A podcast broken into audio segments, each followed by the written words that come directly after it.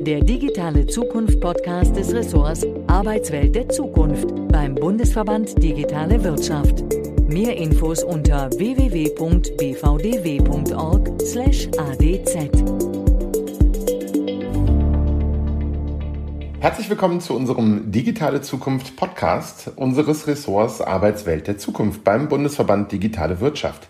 Heute spreche ich mit Markus Albers. Markus ist Autor, Berater und Unternehmer und lebt in Berlin. Er ist Mitgründer und geschäftsführender Gesellschafter von Rethink. Hallo Markus. Hallo Markus.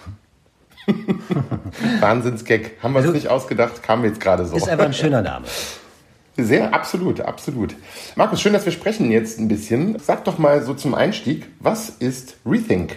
Rethink ist eine Digitalagentur, die wir seit fast zehn Jahren in, ähm, in Berlin betreiben. Ich zusammen mit zwei, ähm, zwei anderen Gründern, mit Katrin Segers und Brian O'Connor, haben 2010 angefangen. Inzwischen sind wir knapp 50 Menschen. Wir sitzen am Hegelplatz und ja, wir sind Mitglied des BVDW. Sehr gut. Was ich ja total spannend finde, weil das auch noch so auf meiner, auf meiner Bucketlist in meinem Leben steht, ist auch mal ein Buch rauszubringen. Du bist Autor. Worüber schreibst du?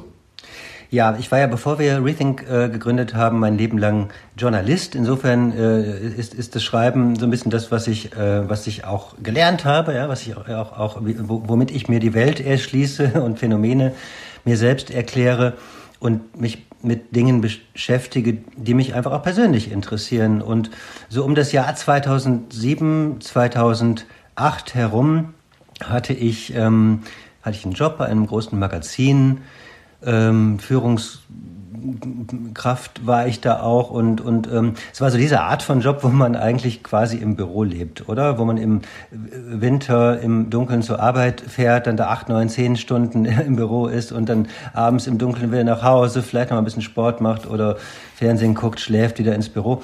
Und ich fand damals, dass das ähm, nicht nur vielleicht kein gutes Leben ist, sondern vor allem schon damals so komisch unzeitgemäß. Ja? Weil man ja auch 2007 schon Dinge miteinander tun konnte, also arbeiten, ohne dass man den ganzen Tag äh, im selben Raum sein muss. Ja? Also ähm, von, von Google Docs bis Skype gab es das damals ja auch schon.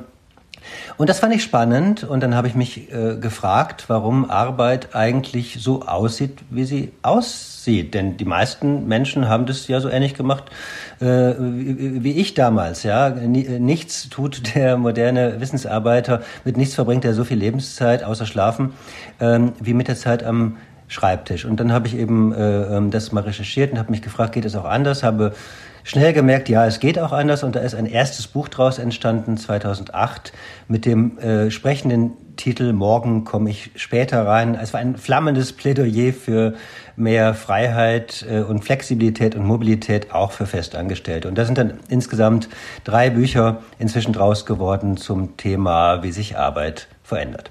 Total spannend. Das heißt, wir haben nicht nur den Namen, sondern auch dieses Interesse an der Frage, was ist Arbeiten und wie arbeiten Menschen oder beziehungsweise wie sollten Menschen miteinander arbeiten, haben wir dann auch gemeint. Was ist denn so deine Antwort dazu? Also ich meine, wenn wir jetzt mal so vom, vom Taylorismus kommen, von ganz, ganz damals zu heute, wie ist Arbeiten denn heute? Und wie sollte Arbeiten denn idealerweise sein, damit auch wirklich alle was davon haben? Angestellte wie auch Arbeitgeber.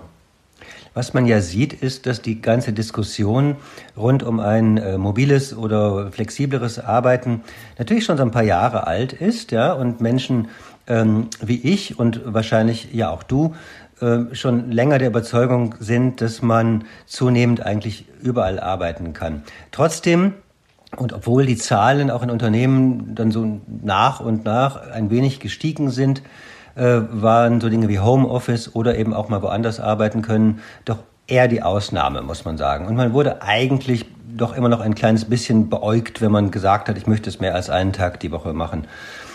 Und das hat sich natürlich, wir wissen es alle, radikal geändert seit Corona und Lockdown plötzlich haben ein riesiges Experiment, das aber, muss man sagen, geglückt ist. Plötzlich haben ganz viele Unternehmen und auch übrigens auch die Chefs und Chefinnen gemerkt, guck mal, es geht ja. ja? Man kann auch große, komplexe Unternehmen ähm, aus dem Homeoffice steuern oder jedenfalls nicht, nicht aus demselben Büro. Und was wir da gemerkt haben, glaube ich, ist, dass dieses Bild, das wir alle haben davon, wie Arbeit auszusehen hat, im Grunde ja ein, ein fluides ist. Ja, es ist ein soziales Konstrukt. Der Gedanke, dass ich jeden Morgen mich in eine Bahn oder in ein Auto setze oder aufs Fahrrad und an einen Ort fahre und dann abends wieder zurückfahre und zwischendurch sitze ich an einem Schreibtisch und schaue auf einen Bildschirm, muss nicht so sein. Ja, und das ist, glaube ich, die große Erkenntnis, die gerade äh, alle umtreibt. Und die spannende Frage ist jetzt halt, was machen wir draus? Ne? Also wie erfinden wir Arbeit jetzt so neu, dass wenn dann hoffentlich sehr bald die ganze Corona-Geschichte vorbei ist, wir nicht einfach wieder zum Alten zurückkehren, sondern ähm, eine hoffentlich bessere Arbeitswelt uns bauen.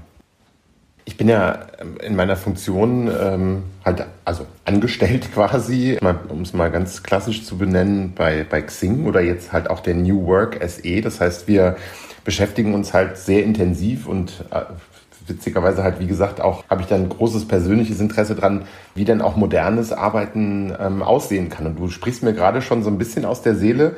Ich hatte auch in meinem Leben vor Xing einen, einen Chef, der der Meinung war, die Menschen arbeiten nur, wenn sie auch im Büro sind. Was ja so ein bisschen bizarre ist und sich noch unfassbar älter anfühlt, als es eigentlich sich schon damals auch angefühlt hat. Du, du sprichst ja viel über diese Präsenzpflicht auch im Büro und, und dieser unflexiblen Trennung von, von Berufs- und äh, äh Privatleben.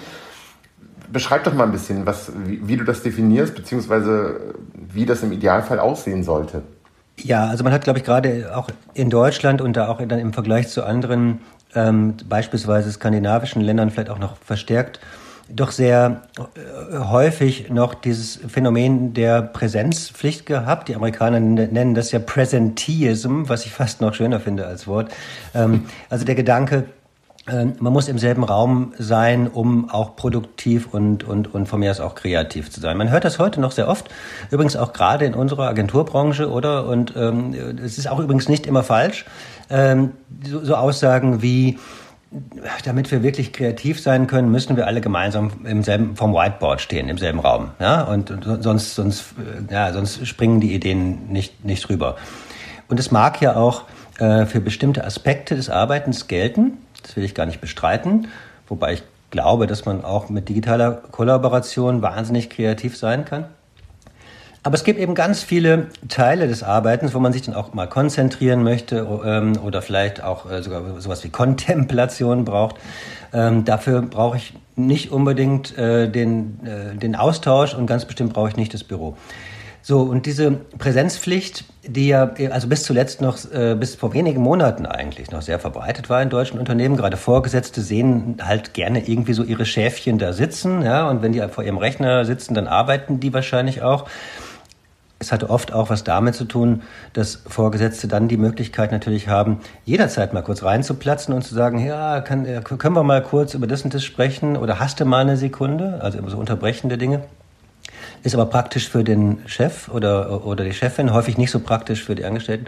Das hat sich jetzt eben auch geändert durch Corona. Ich fürchte aber, dass wir uns äh, gerade von den Ketten an den Schreibtisch zwar befreien, uns aber möglicherweise äh, längere, aber dann vielleicht noch, noch, noch härtere Ketten anlegen, nämlich äh, Ketten an den Bildschirmen. Also in dem Moment, wo wir die klassische Präsenzpflicht des Büros nur verlegen in eine quasi digitale Präsenzpflicht, also eine Zoom-Konferenz nach der anderen oder ähm, bitte 24-7 bei Slack reinschauen, haben wir das Problem nicht gelöst, sondern vielleicht sogar vergrößert. Jetzt bringt das natürlich auch ganz andere Herausforderungen mit sich. Also ähm, als Teamlead beispielsweise, wenn ich im Meeting sitze physisch, dann merke ich schon, dass mein Gegenüber irgendwas doof findet oder, oder dass, dass ihn oder sie irgendwas beschäftigt oder so. Wie, wie umgeht man sowas oder beziehungsweise wie geht man damit um, auch auf, die, auf diese zwischenmenschlichen Dinge zu achten, wenn man jetzt wirklich nur in irgendwelchen Slack-Calls sitzt oder, oder über virtuelle Meetings sich austauscht? Ja, es wird viel, viel, viel darüber gesprochen, was da verloren geht. Ich finde aber auch ganz spannend, mal drauf zu schauen, was man dadurch gewinnen kann. Es gibt nämlich schon erste Studien, ähm, die gerade jetzt äh, eben auch die, die, die Corona-Zeit auswerten, wo plötzlich herauskommt, dass bei virtuellen Konferenzen, sei es über, über Zoom oder Slack oder wie auch immer, plötzlich eine andere Dynamik in der Gruppe entsteht, dahingehend, dass auch diejenigen, die vielleicht ein bisschen schüchterner oder zurückhaltender sind, plötzlich auch einen Beitrag leisten. Denn die typische Situation in, in so einer physischen Konferenz, wo alle äh, in einem Raum sitzen, ist ja ehrlich gesagt, das kennen wir glaube ich auch alle so, dass doch immer die gleichen reden, ja, also die, die halt irgendwie, äh, ja, die so ein bisschen selbstbewusster sind oder sich auch gerne reden hören und die, die so ein bisschen stiller sind oder nachdenklicher, ähm, eben nicht zu Wort kommen. Das ändert sich in, äh, in, in, in der digitalen Kollaboration. Will sagen, das ganze, ganze Zwischenmenschliche muss nicht per se schlechter werden, bloß weil man nicht immer im selben Raum sitzt. Auch im selben Raum kann es ganz äh, unangenehme Dynamiken geben, zwischenmenschlich. Klar ist aber auch, wie du schon sagst, ähm, dass da gerade auf Führungskräfte ganz neue Herausforderungen zukommen, also Remote Leadership unter solchen Stichworten, ähm, ist, glaube ich, noch total viel zu lernen. Ja, und ein Aspekt, glaube ich eben, was Führungskräfte unbedingt lernen müssen, ist ähm, äh, asynchrone Kommunikation.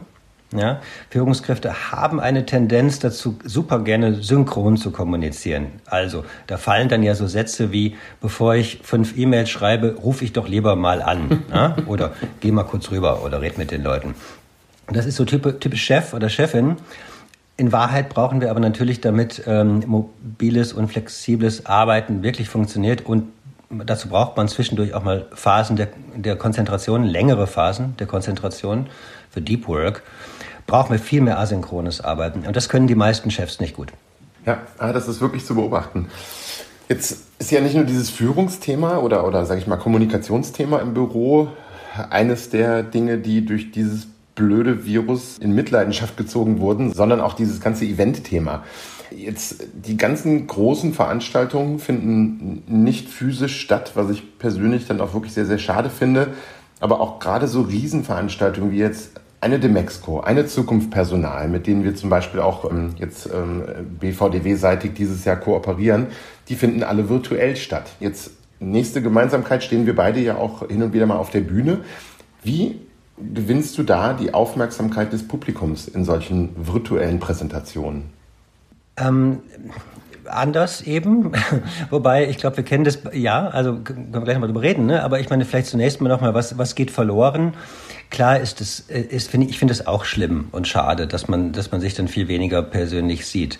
Ich finde aber auch, dass die Art und Weise, wie manche oder viele Events in den letzten Jahren sich entwickelt haben, eine gewisse Gleichförmigkeit äh, äh, hatte wo eben ja Keynote-Speaker stehen auf der Bühne, das Publikum hört sich das dann so an, also die sogenannten Experten verbreiten ihr Expertenwissen.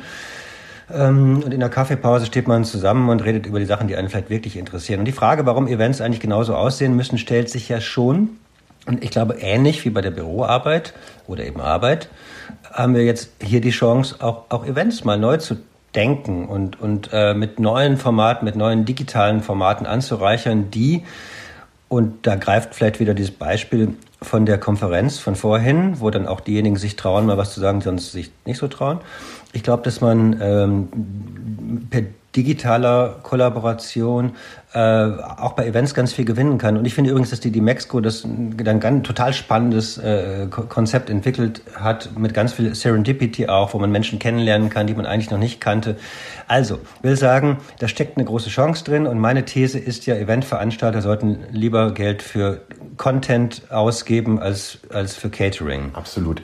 Und was ist so, wenn du in deine persönliche Glaskugel schaust, werden physische, also quasi echte Events oder echte Messen dann beispielsweise auch wieder den gleichen Stellenwert zurückgewinnen, wie es vor Corona war? Ich glaube, das ist so ähnlich wie mit dem Büro. Man wird es noch haben, man wird es auch noch brauchen, aber man wird nicht immer hingehen. Und genauso wird es bei Events sein. Ja? Also natürlich wird es wieder physische Events geben. Ja? Sagen wir mal so Fachkongresse, wo Experten aus aller Welt äh, sich, sich dann austauschen wollen. Ähm, die, die, die wird man eher äh, weiterhin physisch machen, beispielsweise. Hingegen, äh, sagen wir mal eine Produktpräsentation, man sieht das ja bei Apple, lässt sich eigentlich hervorragend vorher aufzeichnen, komplett durchchoreografieren und es fehlt da kein Live-Publikum. Diese Art von Events wird sicherlich weniger werden.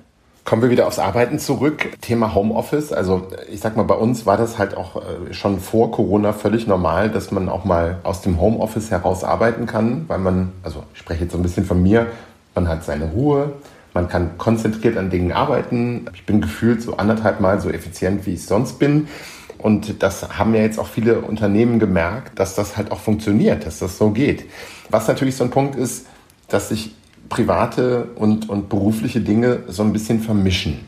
Und was, glaube ich, auch teilweise für viele Menschen echt eine Herausforderung jetzt in den letzten Monaten gewesen ist. Siehst du aber jetzt diese Entwicklung, die, die wir haben, also im Sinne von Homeoffice, ähm, als nachhaltigen Schritt für eine dann irgendwann mal auch flexiblere Gestaltung der Arbeitswelt?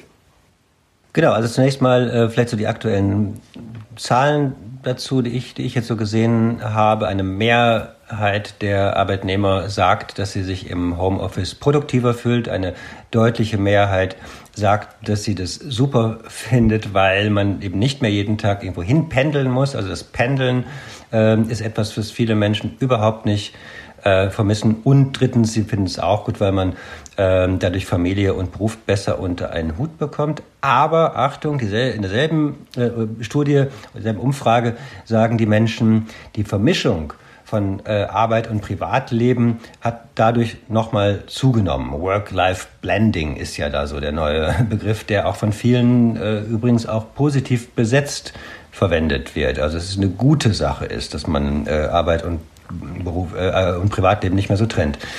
Ich persönlich sehe da, wie gesagt, eine große Gefahr drin und ich glaube, ähm, dass ähm, hier möglicherweise auch, auch ein Regulierungsthema ist. Also wenn der Gesetzgeber gerade über, über ein Recht auf Homeoffice nachdenkt, und das tut er ja, sollte man diesen Aspekt äh, das Recht auf Abschalten und das Recht auf Nichterreichbarkeit meiner Meinung nach mitdiskutieren. In Frankreich gibt es das ja schon, aber auch in anderen europäischen Ländern wird darüber gesprochen. Mir geht es hier nicht darum, sowas zu haben wie manche Unternehmen das ja auch in der Vergangenheit schon mal hatten, so wie um 18 Uhr schalten wir den E-Mail-Server ab. Das ist natürlich Quatsch in einer äh, globalisierten digitalen Wirtschaft. Aber zu meinen, dass es normal ist, dass die Menschen irgendwie nachts um elf noch irgendwie auf Slack sind äh, und am nächsten Morgen um halb acht wieder in der Zoom-Konferenz, geht eben auch nicht. Ähm, und da ist, glaube ich, ähm, da, da, da entsteht gerade was ganz Neues, was dann äh, eben, glaube ich, was man nicht einfach entstehen lassen kann, sondern was äh, womöglich auch reguliert werden muss. Naja, und da prallen halt auch, glaube ich, oft, sag ich mal, alte und moderne Denkmuster so ein bisschen aufeinander gefühlt. Also wenn man so klassisch an die Stechuhr denkt, also Arbeitszeiterfassung etc., dann wird es irgendwo auch wieder schwierig für Unternehmen, die das bisher so gemacht haben. Aber ich bin total bei dir. Also ich finde es auch äh, persönlich super, wenn ich dann, wenn der Tag sich so ergibt und ich habe irgendwie ein, ein, privates Thema von 10 bis 12, dann, dann arbeite ich von 8 bis 10, mache von 10 bis 12 was Privates und anschließend geht es dann nochmal in den Nachmittag rein, wo ich halt wieder ganz normal arbeite. Aber ich glaube, auch das wäre vor, vor ein paar Jahren für ganz, ganz viele Unternehmen nicht vorstellbar gewesen.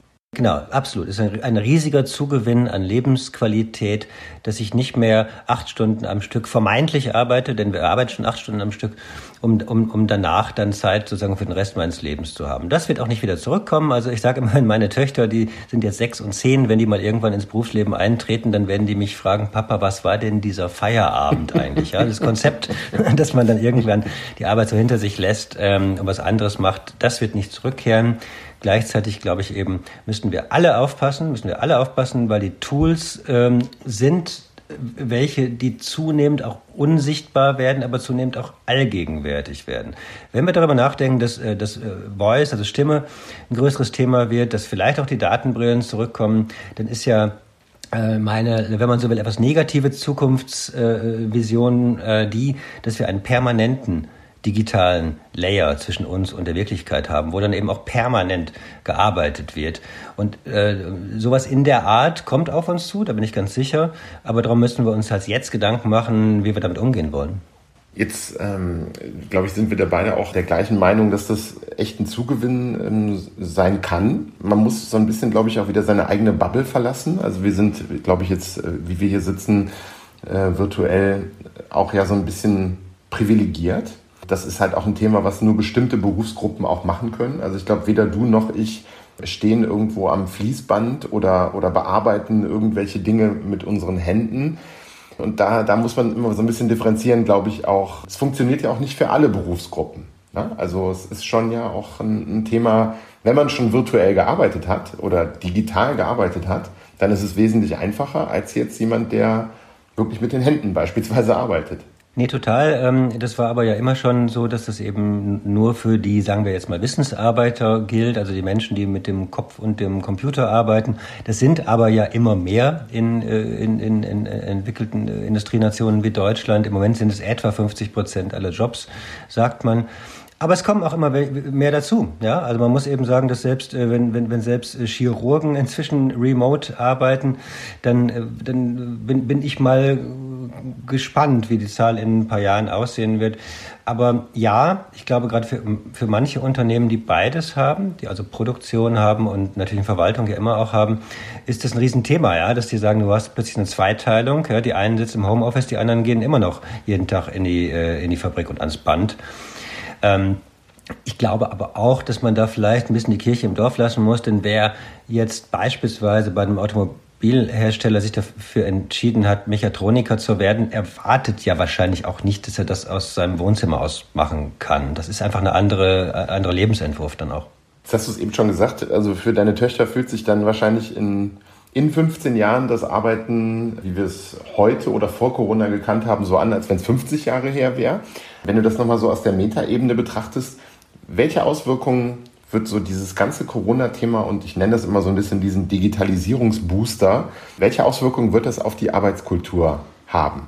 Ich glaube einfach, dass gerade ganz viele Menschen mal ausprobiert haben, gezwungenermaßen natürlich, ausprobiert haben, wie Arbeit auch ganz anders aussehen kann. Also sprich digitaler, mehr digitale Kollaboration, aber auch natürlich im Privatleben, ja, also mehr Online-Shopping und, und, und all diese Dinge.